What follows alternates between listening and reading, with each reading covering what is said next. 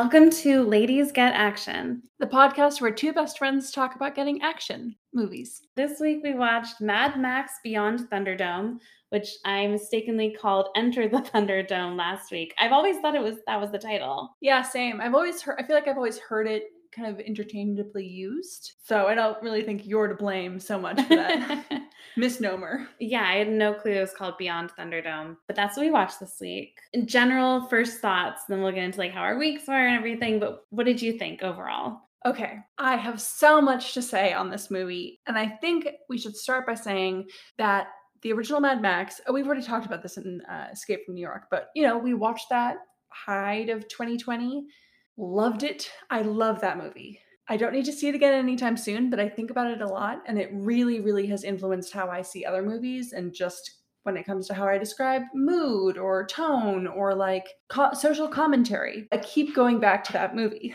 So I've heard a lot of really great things about this movie, or just like things of like, oh, it's so fun. It's got Tina Turner, these outfits, this world. And I was really excited. But I'm sort of having an existential crisis now because this movie is nothing like the original Mad Max. I guess my overall takeaway from like the first get go is what? what is this? I didn't love it. Oh, I'm, I'm devastated. You're devastated? I'm crushed right now. Oh my God. Yeah, I had a very different experience. Okay. Um, I think, yeah, this is nothing like the original Mad Max, but I think that may be our own fault for not watching the movie between those two movies to see how the original Mad Max became this film. I think so. I did go and watch the trailer. Did you watch the trailer? No. The second one? Okay. Um, I mean, I didn't like, I don't despise this movie. It's just not in the like Mad Max world for me. But I don't really think that there is an intermediary movie. I think that we just immediately go to a very different style and direction in the second one based on what I saw in the trailer. Mm-hmm. And what I realized is that I'd always heard of Fury Road is kind of described as like, uh, you know, the next sequel. But I think what it is, it's two, three, and Fury Road are meant to be like the series.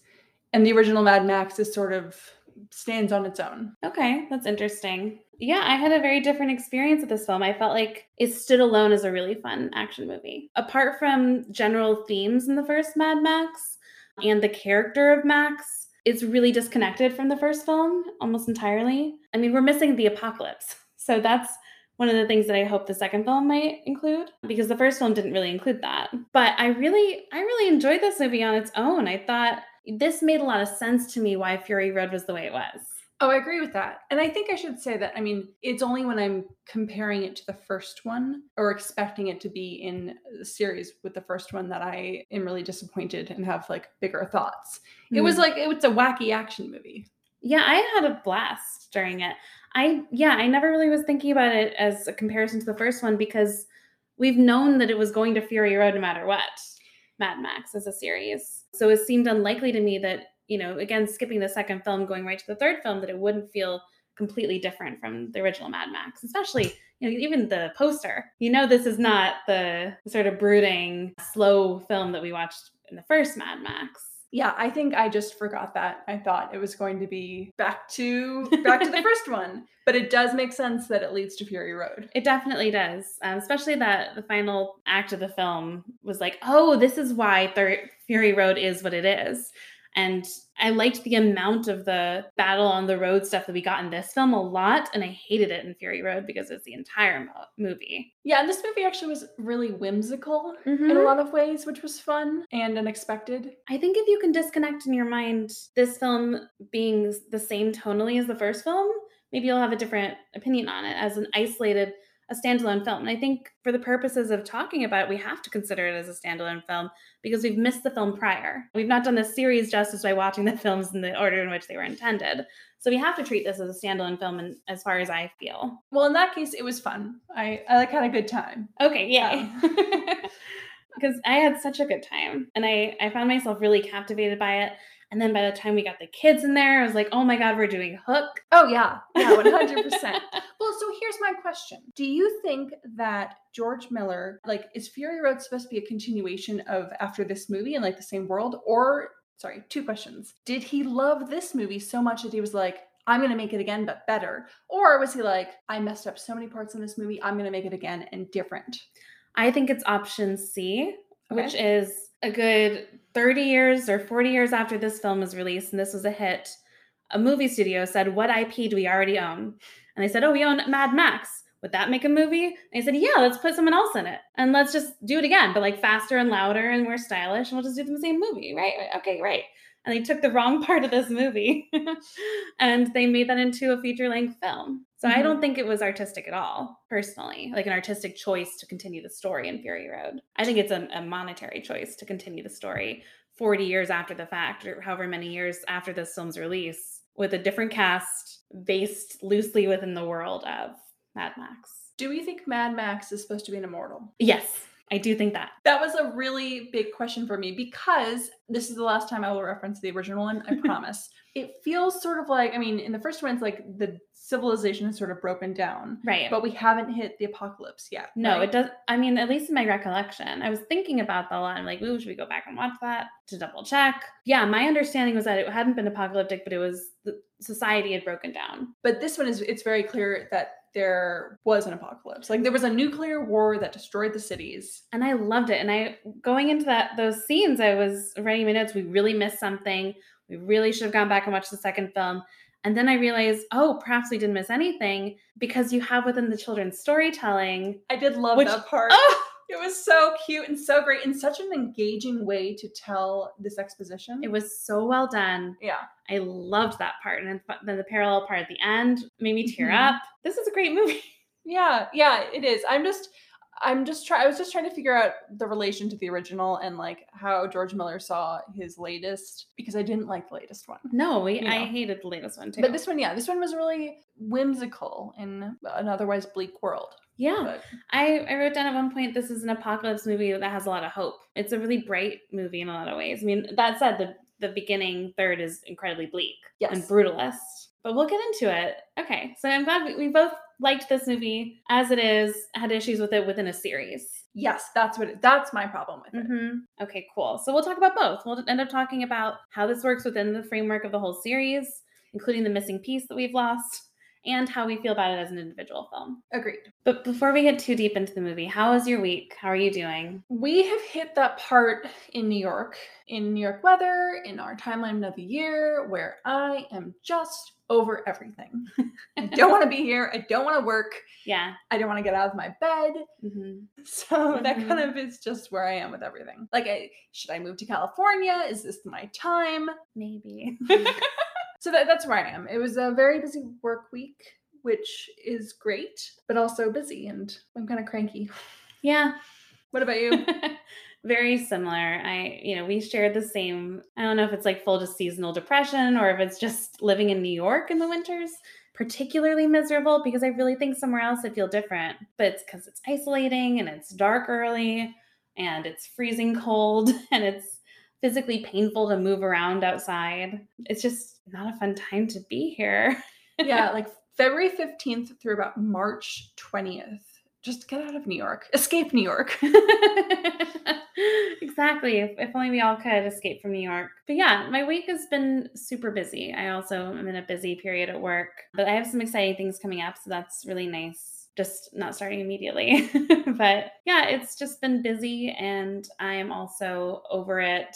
Good news is we have a trip coming up, which will be yes, really fun. We have a group trip to Disneyland World Sorry.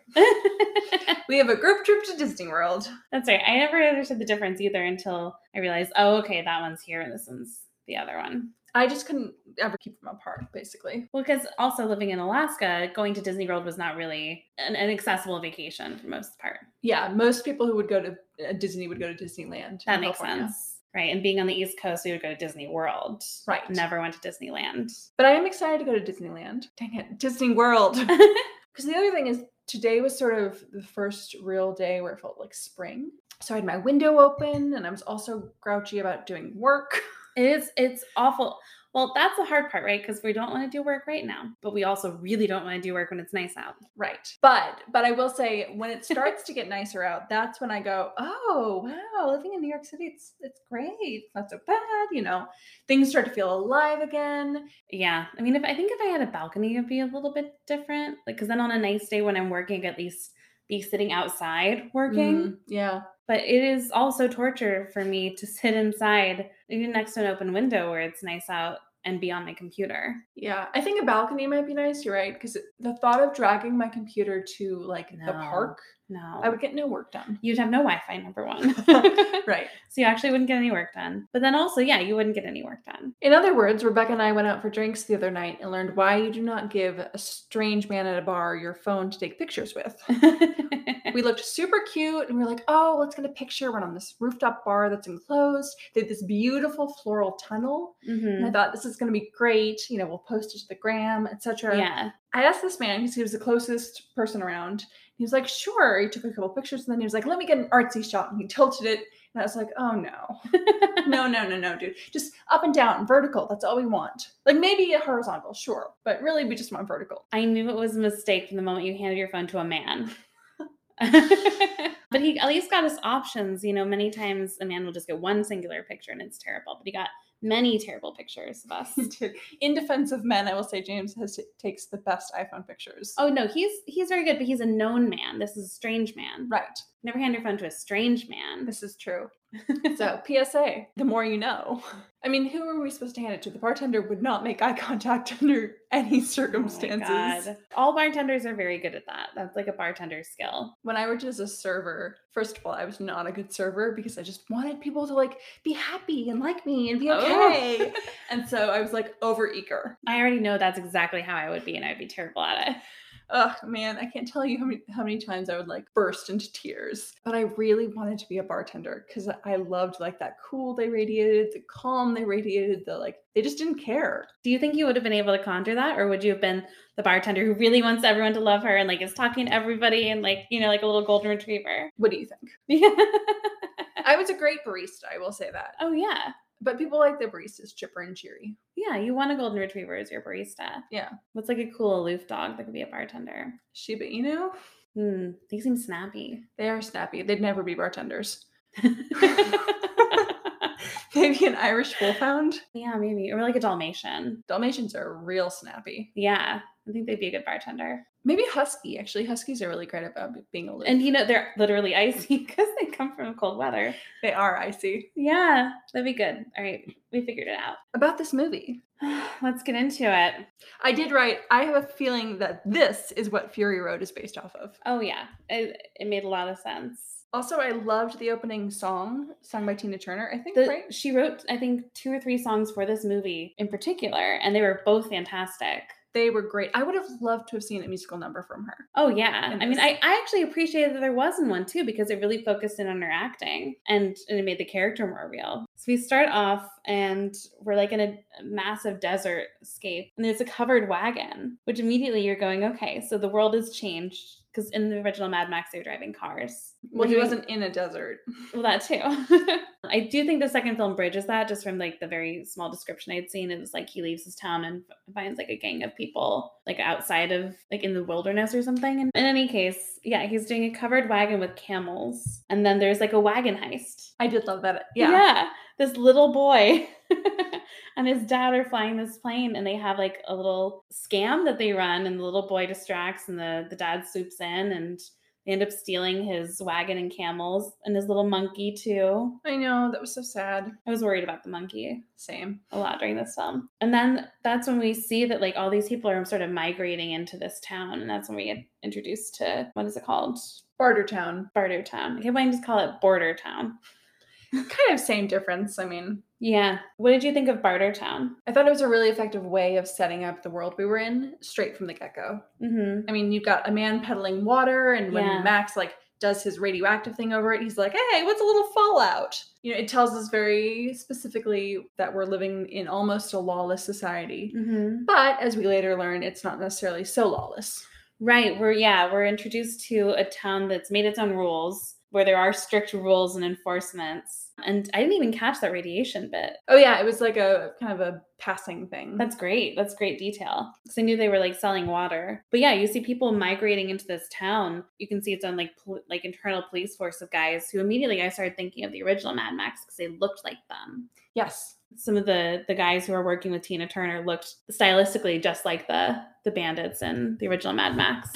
I was actually wondering if we would, because I couldn't remember I couldn't remember if the original villains in Mad Max died at the end, and I think they did, but I couldn't remember. And so I was like, do they show up again in other movies as sort of a continuing theme? But I agree with you. It was really, they were very much the same, Mhm. had the same sort of scary vibes. Oh yeah, yeah. It looks like maybe an extension of that gang had then like, you know, it seems like a generation later, truly. Again, Max is an immortal. Yeah, seems like he's traveled through time. But maybe that that same gang had then grown into this gang. But yeah, we're, we're introduced to this incredibly like brutalist, bleak, post-apocalyptic world. It actually looked a lot like Star Wars to me too, like one of the sand planets in Star Wars. And they're all bartering, and like that's the thing here is that you barter. It seems like there was a brothel right away. There was a brothel, but there wasn't a bakery. I just think a bakery would be your like more of a priority than a brothel. We didn't see it. Maybe there's someone making croissants. But this is where we get introduced to some of our main characters. We have Tina, uh, I almost said Tina Fey.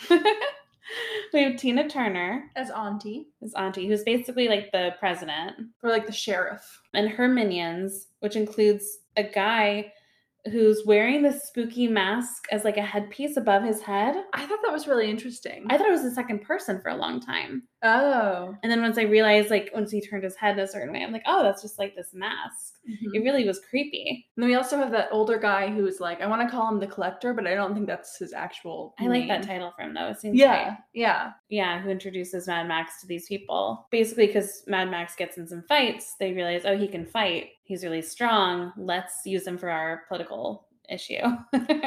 But there's the scene where he's sort of negotiating what he can do to in exchange for to get his um, wagon and camels back hmm and then they try to kill him and he is so calm as he's being strangled Oh, yeah, he's incredibly calm the whole time. He's like, okay, I'm gonna throw this thing over here and stop you, and I'll, you know, shoot you like this. And he was just completely in control and very calm and doesn't kill any of them, but he foils all of them. Mhm. And he's then proved himself to Tina Turner. right she says you're the only one who has survived the audition Yes, I loved Tina Turner right away. She goes, but he's just a raggedy man. Brutal. And then she also had a great line. One day you're cock of the walk, the next you're a feather duster. she had lots of great lines. Oh, i also thought that bartertown really showed the commodification of life mhm. between the pits and like well you can barter away your services for the brothel um you know the pigs the just everything. Even after the apocalypse or maybe especially after the apocalypse life was not valued here. Hmm What I responded to, and maybe this is also what you were thinking, what I responded to is how the economy was set up there really cleanly and like a structure of power. Mm-hmm. So you have Tina Turner and her sort of security team who are ostensibly running things and clearly wrote the laws, whatever that might mean. And then you have the people underground who are actually doing the work. Right. And the people, they seem to be prisoners who are laboring with the pigs. And then you have Master and Breaker. I kept wanting to say Master Bader. i think it was blaster Was it Blast? Oh, yeah, you're right. Master Blaster. Yeah, I really kept wanting to say Bader. um, but then you have Master Blaster, who are running the show downstairs essentially, but clinging very hard onto power, as you see from Master, and really aggressively trying to take the means of production into their own hands and like seize whatever power they can. But it's all incredibly brutal. It's Right. all nasty and mean. You know, Master isn't a good person either. yeah i think you're i think that's more what i was responding to you would think that in the apocalypse people would work together out of you know sheer joy of being alive but it, i think Mm. it's interesting that obviously we've seen time and time again in movies and in actual end times that's not what happens Yeah, this film did make me think a lot of Yellowjackets in later parts, though, too, which you must watch. You will love so much. I will watch. So I am a little confused about why he had to go to the pig foundry in the beginning. Was Mhm. it just to meet Master Blaster? Yes. So the reason he was down there was to interact with Master Blaster and to see who he would be fighting, um, and to sort of start that interaction. Oh, okay, okay. Or I mean, introduced to him. Yeah, it just felt like they could have taken that scene out. Obviously, we were introduced to. Well, we needed to see how they functioned. Right. and also see Mad Max push back against him, um, which sets up the, the issue later when they when he stages a fight so they can get into the Thunderdome. But we're the pigs, and actually, we're ta- to talk about the pigs. First, I was very upset and very worried that they were killing all the pigs. And then I was thrilled that they weren't killing the pigs. They're just using their poo for methane gas. And I go, this is this is brilliant. What a great environmental idea. You know, pig poo energy. We could all learn from this. I thought I had the same sort of thought process where I thought they were slaughtering the pigs, which I, I, was like, well, this makes sense in this society. But I did think it was really interesting that I mean, that guy who is in jail, the convict, yeah, he's in jail because he slaughtered a pig. Yeah, pig killer. Mm-hmm. So does that just mean all these pigs are like? He must have slaughtered a pig for food. He did, yeah. But Oh. what are they? Uh, yeah, I guess the pigs are just getting to live their their happiest pig lives. Yeah, just yeah, to be an energy source. Yeah. And that, that was I thought I really liked that. I thought that was a good twist. And then you yeah, you get the the dynamic with Masters extorting Tina Turner and he keeps saying embargo, embargo. And at first I didn't know how to take Master, if I was supposed to laugh at him or if I was supposed to like hate him, but eventually like you kind of get the hang of him, but it takes a really long time um, for me to know how I was supposed to feel. But yeah, he's he's turning off the power until and forcing Tina Turner to say like Master's the real leader of, of Breaker Town or Who runs uh, the Breaker Town? yeah, but Barter Town is it? Barter Town. Who runs Barter Town? Yeah, that was really weird. Yeah, nice little power power play there. Yeah, exactly. And she folds to it, but that's why she employs Mad Max to go and not kill him because I guess they need Master's brain to keep the pig poo enterprise running. It is genius. it is genius. Yeah, we, we've agreed this is a great plan. But they don't need his body, his um his partner. Blaster? Blaster. Blaster, I think. Yeah, they want him out of the picture. And that's what Mad Max is there to do. Can we talk about Thunderdome? Oh yeah. The fight in Thunderdome. At first, what did you think of the aerial harnesses?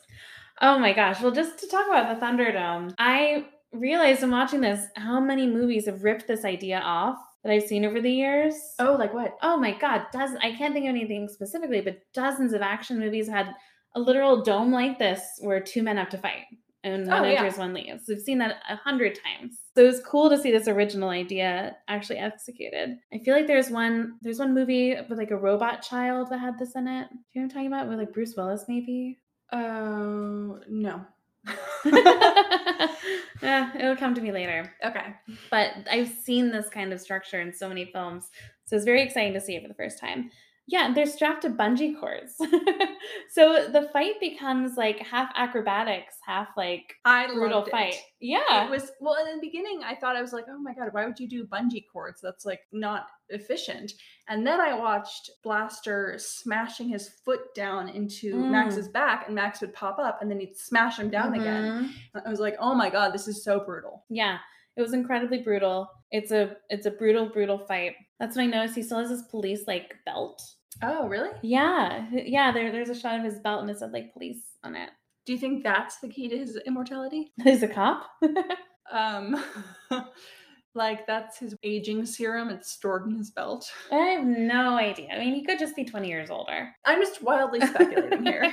oh, I also realized like this is their theater. Like they had the announcer guy who came in and did the different rounds of this. It's such a spectacle. It was so funny. Like, oh, this is what they do. Like, this is their fun times. He said, Dying time is here. And then, oh my God, when we see Blaster, oh, that and part the mask came so off. sad. I- so upset.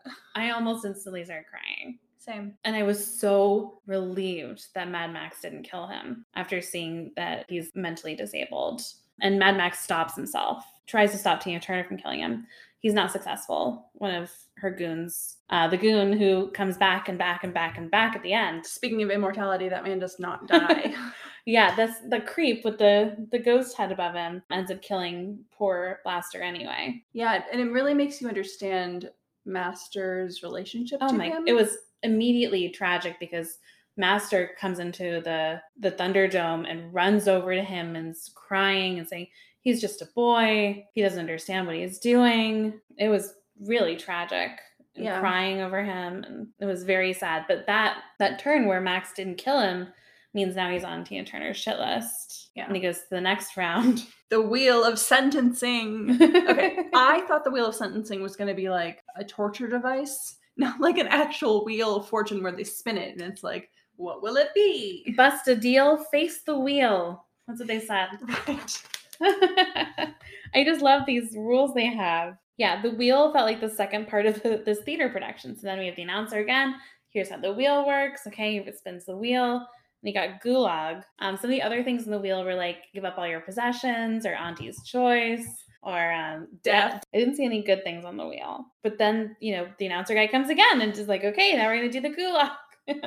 I love the MC guy who wrote that down. So here's when the film changes again entirely. And I was so happy that it made this turn because now it's like a not a second movie, but it's the second act of this film. It's completely different from the first act. Well, it's beyond Thunderdome. Yeah. Title makes sense now. yeah. Yeah, I wrote down it was really whimsical. Yeah, I was so happy. So, you know, we have a really sad, you know, sort of series of moments where Mad Max is walking through the desert, or not walking, he's riding a horse through the desert. Side note, I was surprised that they could afford to sacrifice a horse. Yeah, that's very sad. Um, and he has no water, and the horse has no water, and Well, it just seems stupid for that civilization. yeah, Like they need animals. yeah, they should have just spun him around and like let him walk into the desert. Right. I mean, they, it's not like they're going to punish Mad Max again for killing a resource, you know? Yeah, yeah, you're right. That was foolish. But in any case, he's wandering through the desert on this horse. I just needed Tina Turner to be smarter about her resources.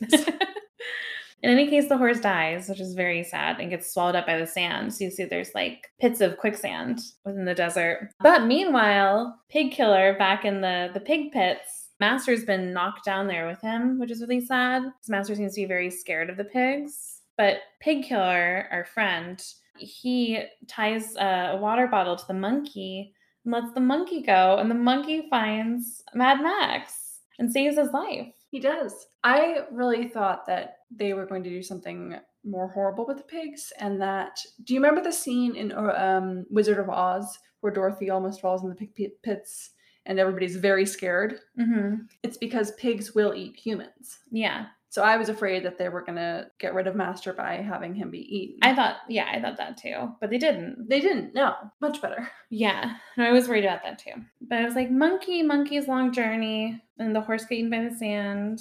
And then um, we have an, our new characters, and I initially thought, uh oh, these are characters that we've we've missed out on on from the second film. So I Mhm. was worried we were missing something important, but we weren't.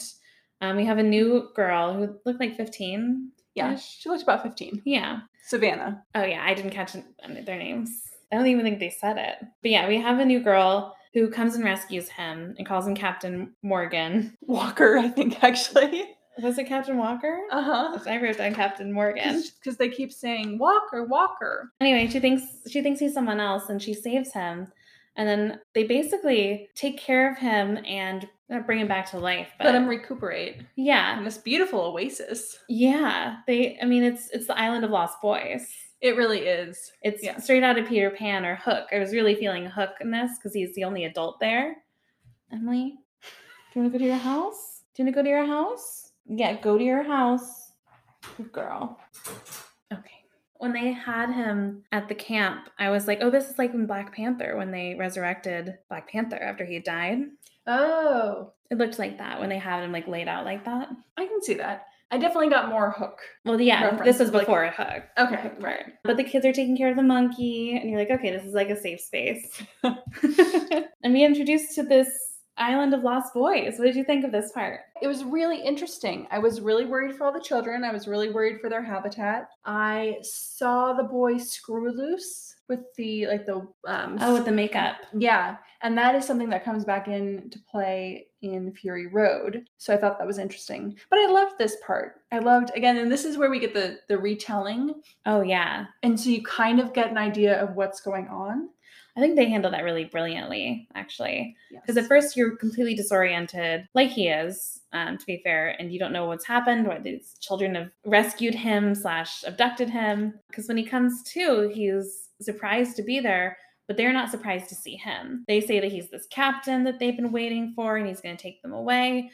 And they think he can fly, where they try to push him off the platform to see if he can fly. And, you know, it's all these little kids. And at first I thought, oh, it's only little boys, but there are little girls there too. All these kids of all ages finally they sit down and they tell him the story of why they think they know who he is which is like a beautiful retelling of the whole apocalypse and what happened and this is telling of like a plane crash that happened there basically before these kids were born because the parents were fleeing from the cities Yeah. And then they found this oasis, and then the parents had these babies, and then decided that it was time for them to go look for life, basically, and left all their children behind.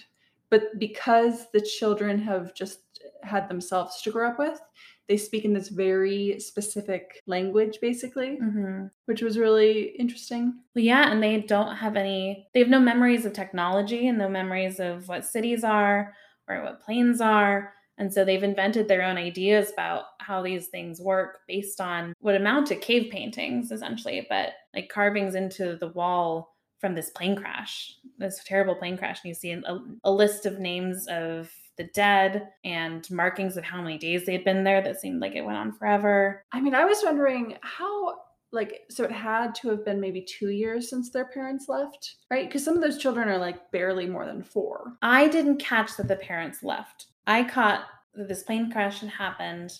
Some people had survived, some hadn't, and that's it. And, th- then there are these children. What I understood was that they were fleeing the cities. Captain Walker flew them out. He landed the plane. They found this oasis. Well, the plane crashed because of Right. turbulence. Right, right, right. Plane crashed. They found this oasis. They started having children and like building their own civilization. And then the parents, some of the parents were like, we should go back and see what happened. So he left, he Captain Walker left with those people hmm and said that they would come back. And that's why the children have been Oh, that makes sense. Captain Walker. Yeah. Um, in terms of why the children are so young, though, as you see later, a lot of these young children are having children. Oh, is that what it is? Do you remember when um, the little kids that go off on their- their walk? One of them says she's pregnant she's about to pop. She didn't mean Savannah. She meant one of the little girls with her. Oh. And then in the final scene where you see the little girl holding a baby, that was her baby. Oh. And then Savannah's okay. also holding a baby because she had a baby with the Scrooloose guy. Maybe, or he's hold- holding a baby too. But no, the little kids are having babies. Okay. I missed that part. Or like I was just like, they're too young. They're all like four. They are too young. It's that's disturbing. But in any case, I thought the retelling was beautiful. I thought it was so cool and clever. I've never seen anything like it where they had the stick TV. Oh, I loved that. That was so cool. And I was like, oh, wow, this is how they're doing their storytelling. And she explains that they tell that story to themselves every day, and the kids know the lines from it and they repeat it.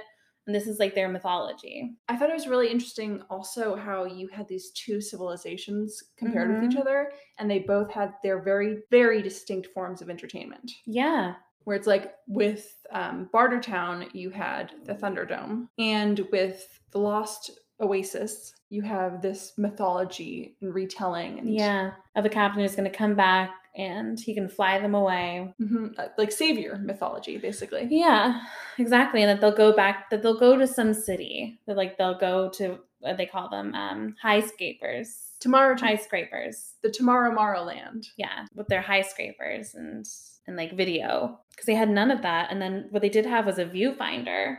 Um, with a couple pictures, like one of a city, one of like a bridge, and a captain and a woman. They're like, oh, and that's his wife. Like they know. they really made this story into what they needed it to be. So that means it's it's probably been because they say that Savannah is the only one who knew him, basically. And I wasn't sure. Did they say that? hmm Well, they say that Savannah is the only one who tumbled with him, with Captain Walker. So it Mhm. must have been like at least ten years since these any ad- adults have been there, if not more. Yeah, that would make sense. I don't I don't I don't know. I didn't catch that part at all. But yeah, I really love this whole scene. And you have Mad Max saying, I am not this guy. Don't make me your idol. This is what's real. Like there were cities, this is what this is called. Um, that is a plane. Yes, there's an apocalypse, but they're not there anymore. Like they're gone. There's nothing to go to. It's just this and like be happy you're here. It's this in Bartertown. Well, he, he doesn't tell them about Bartertown until they start to leave.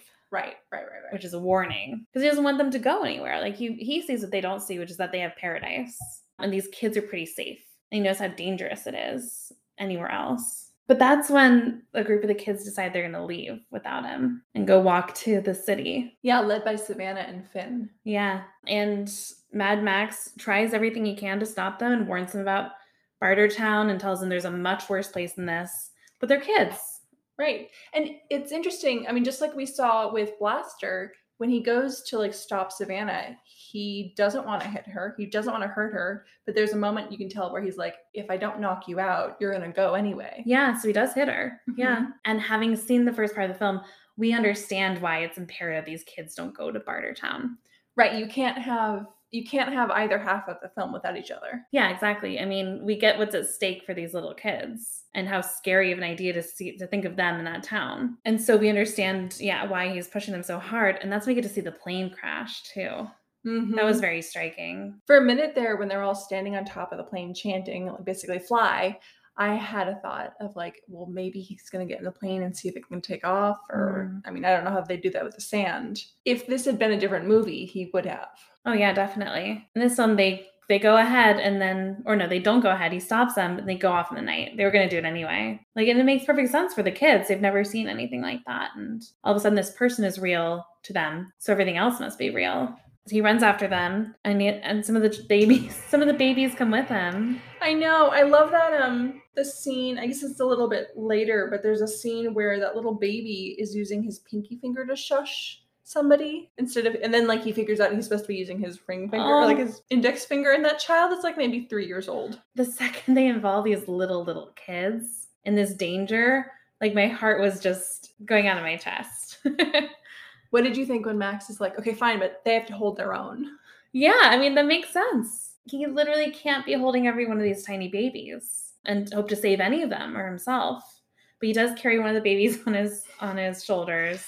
All of a sudden, he's leading a group of children into what will be battle. Um, and I said, "Is the monkey okay? That's most important."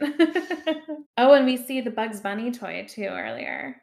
That's like the one of the only signs of the the previous world that we still have. And he's fa- Scrooloose is fascinated by it, as he would be. Yeah.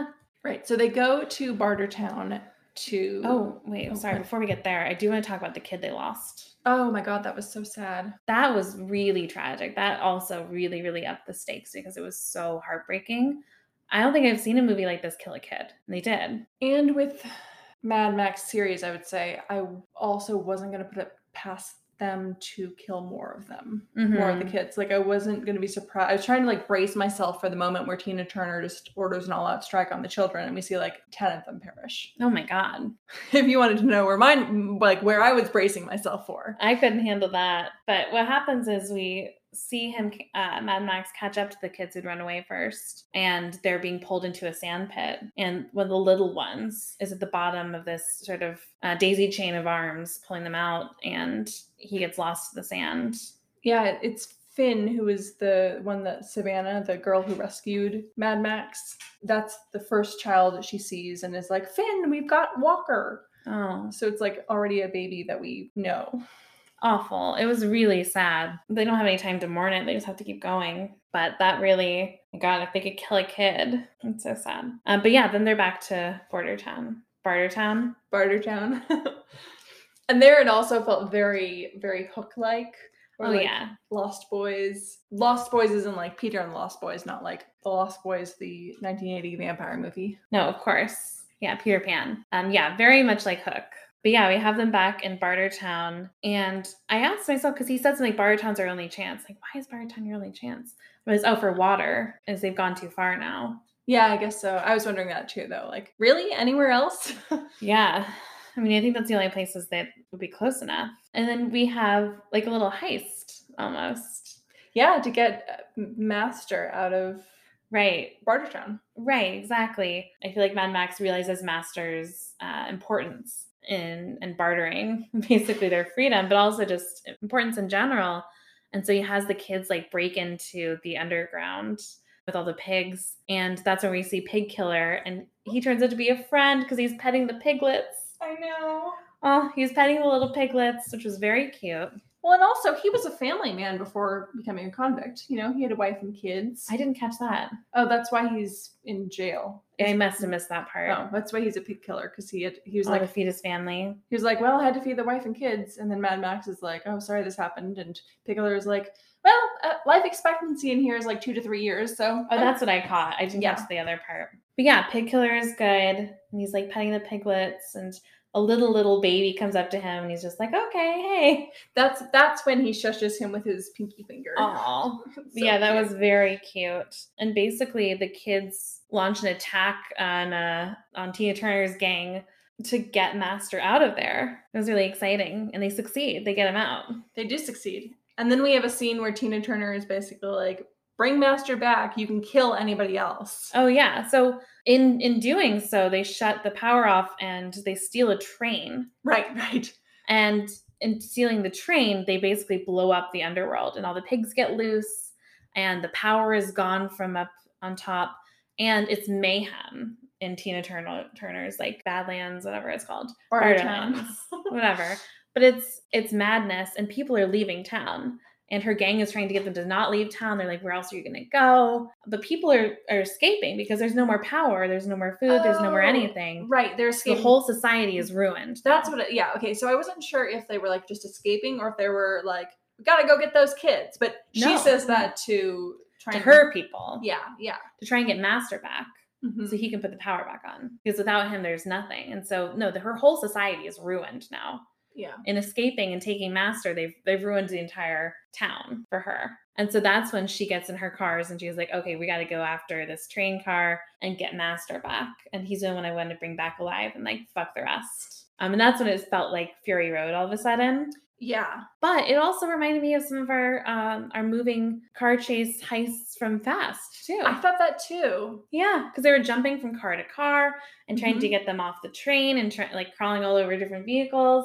Yeah, this movie really did set up. I mean, so if the original Mad Max set up apocalyptic films, this one set up like both car chases and car fighting. Yeah, because we got some of the wild cars in this too that we see in Fury Road later on. Yeah, this Fury Road, I still don't like it. It makes a lot more sense. It does make sense. I don't think it makes it a good movie. No, no, it doesn't. I think it was still a terrible movie, but it makes sense how it came to be watching this film. Yeah, and then they crash into our friends from the, the beginning. The little boy who's like they they're on the oh train. Oh yes, the the heist from um the pilot and his son. Yes, so they get to the end of the train line, and there's this little five year old being like, Don't move, or you know, I'll shoot you. And then he realizes that there's this whole caravan of cars behind him. Oh yeah, and this is also when we have our our main gang member. Um, I've done his name. Bone Man? Iron Bar. okay. Well, you're gonna love the actor's name. What's his name? Angry Anderson Love it. is the actor's name. That's fantastic. Yeah.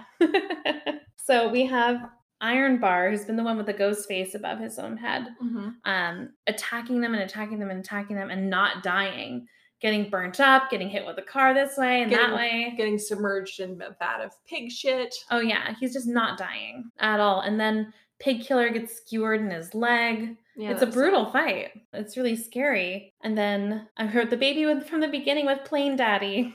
Um, and then we see there's another underground world that they're living in. Yeah, they've really set themselves up for success. Well, or, or not, I guess. Well, not now. I mean, if Mad Max hadn't intervened, they'd be fine. Right. But yeah, you, you see another little mini society because when uh, Tina Turner rolls through, there's more little houses on there. You see another little society that's built itself like underneath the sand. And they go down there they extort uh, plane daddy to get his plane running and they they try and get the plane out of there. And then we're basically at the end of the film but uh, the crispy bad guy just won't die. He's still there. Tina turner's still there. And they get on the plane and it's too heavy. And so mad max decides to sacrifice himself. Basically stop the caravan of cars. They have enough runway to take off and are light enough to take off. The plane with all the babies and Master and the daddy and his little boy who had done the heist at the beginning all fly off to safety. And Mad Max faces Tina Turner and her gang all by himself. Yeah, that's such a great exit. I love it. I love it how she like looks at him and is basically like, "Good job, you ruined everything." Yeah. See you, Raggedy Man. Yeah, because he stops her. He effectively stops her gang, but doesn't kill her. Presumably, finally, it's uh, Iron Bar is dead. Hopefully, maybe. but yeah, Tina Tina Turner just turns to him and she goes, "Yeah, all right, you can live, I guess. Like you've ruined it all." And then we get basically what is like a post-credit scene in a super superhero movie. Yeah, we get a beautiful epilogue, which it's the plane, and we see that we're in Sydney. We've been in Sydney this whole time. We're outside Sydney. Oh yeah, Um, the shot with the opera house was chilling. yeah, and we see like a post-apocalyptic Sydney, and all the the buildings are all dust, and we see them set up in a new place. And she's now telling a story to a new group of people. A lot of them children, but look like some, you know, not children too. Yeah, there were some adults there. Yeah, um, maybe people they'd found around there. Who knows? But the, all the babies had their own babies. Uh oh. and she had a baby. Again, she's the oldest one there holding a baby, but she's telling a new story and she's telling the story of the apocalypse and what happened to them and how they found this new place. And she said they keep the lights on because someday they'll see the distant light and they'll be coming home. I know that like made me tear up so much. I, And then yeah, at the end I did like too. there are all these little lights, and you can see they've sort of either it's fire, they figured out a way to bring, rate Yes. electricity, and it was so hopeful. Right, because yeah, there's like a they've basically created a beacon for if Mad Max or if anyone else finds or needs a place to stay, they've created what would hopefully be a new society there. That yeah, it's just tons of hope. It was so beautiful. Yeah, And then the the second Tina Turner song plays, "We Don't Need Another Hero," which was fantastic. it was. Yeah, And that's where, you know, I ended thinking a lot about Mad Max as a hero in this movie. He doesn't want to be. no, he's a very reluctant hero. I mean, he didn't want to be in the first one either. He just wanted to No. live his life. He didn't. I mean, he's not really an, an anti-hero, No. but he's definitely very reluctant to Oh, yeah. do anything. Well, yeah, this film and the first film, we don't know about the second, but both these films are about a man who, by circumstance, stumbles into having to become a hero. In both films, he's just trying to live his life and it, that gets interrupted.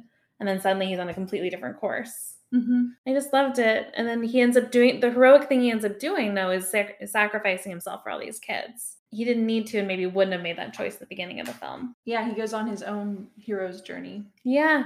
and really re- rediscovers his morals and ethics. I'd Mhm. say throughout the course of this film. Definitely, and taking care of those kids, Mhm. even as reluctant as he was to do that, you know, in deciding to punch Savannah was a great moment where he's deciding to be a parental figure to her and to not let her just go kill herself, essentially out in the desert. Well, the moment where he he's basically trying not to kill anybody. You know, Yes. first meeting with Tina Turner when he has to go up against Blaster, Mm-hmm. all the stuff with the children. Yeah. Yeah, it's a standalone movie. This is really it's really great. I thought it was fantastic, right? Yeah, but as a series, let's talk about that. Okay. Yeah, your thoughts? I feel like I talked. I just ranted at the beginning. so. I mean, as a series, I can see how this and the original Mad Max are are connected, but again, I don't think I can I don't think it makes any sense for me to talk about how they work together without seeing the film between them. Mm-hmm. Um, so I because I don't know how they got from one point one A to point C. I only know point A and C and D. But I love the first film. I don't think I'd watch it again. I would watch this film again. This was fun. I really enjoyed this movie. Like I enjoyed the first film too, and I feel like they're both about a man who has to to confront his darkest side and decide to engage with it and become a hero by circumstance. And throughout the course of the film, does that. So I feel like they're similar in that way. Really, in a society that would reward him for doing the opposite. Exactly. Yeah, an incredibly brutalist society where he's being encouraged to do the opposite of that. He decides to make a heroic choice and be as human as possible. Uh, so I think these movies really do fit well together. I think it's the same idea, just being worked out in different ways. And this one's a fantastical action movie. This one's a post apocalyptic, you know, big set pieces here, big story over here. You know, we have the world of, of the Barter Town, which is brutalist and nasty and dark and hard. But even in that space, you have people like Pig Killer who have really sad, compelling stories, and Master and Blaster who are also have a very sad but sweet relationship where they're taking care of each other. And Tina Turner, who I loved, who was just really fun. And then you have the world of the kids, which is its own beautiful place where these kids are taking care of each other and also trying to through the, the tradition of oral oral storytelling trying to keep some kind of hope and mythology alive for themselves like a religion for themselves to give the kids purpose i just thought it was really beautiful Yeah, I see. I mean, when, when we talk about how what like at its core this movie's about and like how it's about man doing this, I think I was just so taken by surprise at what I expected the rest of the series to be compared to the first one. And again, we haven't seen the second one, so I don't know. And I've I so so didn't like Fury Road that I think anything that reminded me of Fury Road, I was really ready to just like write it off and question George Miller's directing choices. But yeah, I think there's so much to like about this movie, and it really makes me excited to go back and watch Road Warrior to see what happens in there and see if that same theme runs through it. Yeah and that may not be as good of a movie like i did hear this was the best movie Right. And now I understand why people say that. Um, like my dad always said this was his favorite one. That he liked the first one a lot and he loved this one. And I can understand why that way you would connect the two, but also why this one um, is a lot of people's favorite because it has so much fun. I mean, half it's of it's fun. half of the Yeah. movie is Hook, half the other movie is a scary post-apocalyptic dark sort of world where there's this big battle scene, but he doesn't end up hurting anybody really, and you know, and then this fabulous big chase scene at the end, just like in our other like favorite series, Fast and Furious. I mean, it has all the things that you want. And a beautiful ending too that ties back to the beginning. Yeah, it's rare to find hope in apocalyptic movies. hmm Well, that in that way, it does remind me of Station Eleven quite a bit. And there is a bunch of stuff in there that's similar to here, like the roaming children on their own, the idea that they have this mythology that they're following to the T. And in Station Eleven, it's incredibly tragic because the kids are following somebody who's sick and using them as as basically suicide bombers. And in this story, this story is what's sustaining these kids. And even though they've misdirected hope in Mad Max, it's still benevolent hope and it's not used in a twisted way. So, do you feel differently about this movie now than when you started? I do. I think it's really important for me to distinguish it as a separate movie Mm-hmm. from both the original Mad Max, with the exception of the themes that we just talked about, and from Fury Road. Mm-hmm. And I think one of the things that I really love about 80s action sci-fi movies done well is how whimsical they are. Yeah. There's this just this level of delight that you don't really find in in today's movies. Yeah. It was really, know. you know, even as dark as some of the scenes in um I can't hold on to that name no matter what. My brain does, my brain does not want to latch on to it. It's like, nope. As brutal as some of the scenes in Bartertown are, they're still fun. You you know, you're using piggy energy, piggy poo energy. Um, no one's hurting an animal in this movie at any point. A kid dies, but not by the hand of somebody else, by a tragic accident. I also really, I mean, Tina Turner is the antagonist, but she is so great that I'm rooting for her too. Well, is she really the antagonist? Because you understand where she's coming from in the Right. beginning, because you have this man demeaning her and, and asking her to debase herself publicly to him and say, You're really in charge. No, you're in charge. Or you're in charge. I And mean- it's really demeaning. And so you feel for her in those moments. You're like, okay, this guy is taking advantage of his position of power. Well, when I, I mean, I think she is the antagonist to Mad Max, but that doesn't mean I don't like her or don't support her. And Oh, yeah. also, she's like, I love her story where she's like, "Yep, I'm a, I was a nobody who became a somebody." Yeah, that was great too. Um, yeah, I think she's the antagonist to Mad Max after he decides to not kill Blaster, Blaster. agreed. um, but not before that. And then when, when she goes after him, she doesn't kill him on purpose. She's not really the antagonist. I don't think she's she's somebody who's now lost everything again. But she's also somebody who I feel confident will rebuild, and that's why she doesn't feel need to like kill Mad Max out of spite. This really is basically a Western film. Like you could take this and make it into like, Sure. I mean, you could put it in any sort of situation and it would still, I think, hold up. Which is why it's so fun that it is in this fantastical setting. But I'm just thinking of like, okay, so she's the the sheriff of the town who has really built this town to be up what it is, and she's getting demeaned by, you know, it's it lends Yeah. itself to a million other situations. Definitely. I mean, you even have kind of the trope of the preacher as Mhm. our MC, Oh yeah. you know. but I really enjoyed this movie. Uh, to bring it all back around, I, like we were saying in the beginning, I really loved the original Mad Max for all the reasons we've discussed, you know, endlessly. I love this movie for different reasons. I thought it was also tonally great, but I really loved, like you, you keep saying, the whimsy. Um, I loved the storytelling. I loved all the different set pieces. I love how each act is completely different vibe, but the story is so tight that we we know exactly where we're going the whole time. I really enjoyed it. I had I had a ton of fun in this movie. Trash can fire rating. I would definitely give it I think this one's like a 4 for me, maybe even a 4.5. Ooh, What about for you? it's definitely at least a three. Yeah, I could give it a four. Yeah. I think it's a 4 for me. I'm going to land on 4. So, that's how we felt about Mad Max Beyond Thunderdome. Both pretty big fans, I'd say. Yeah, Um, so next week we'll be coming back with Den of Thieves. So if you want to watch the movie, that's great. If you don't, welcome to come back anyway. We'll talk all about it. And in the meantime, If you want to find us on Instagram, you can find us at Ladies Get Action. We've been posting cute pictures of my dog Emily, of um, fun facts for each episode. Our key takeaways. hmm And then if you want to suggest a film, you can email us at ladiesgetaction at gmail.com. We do reserve the right to veto any film options, but we will happily accept recommendations. Yes. Um, and compliments.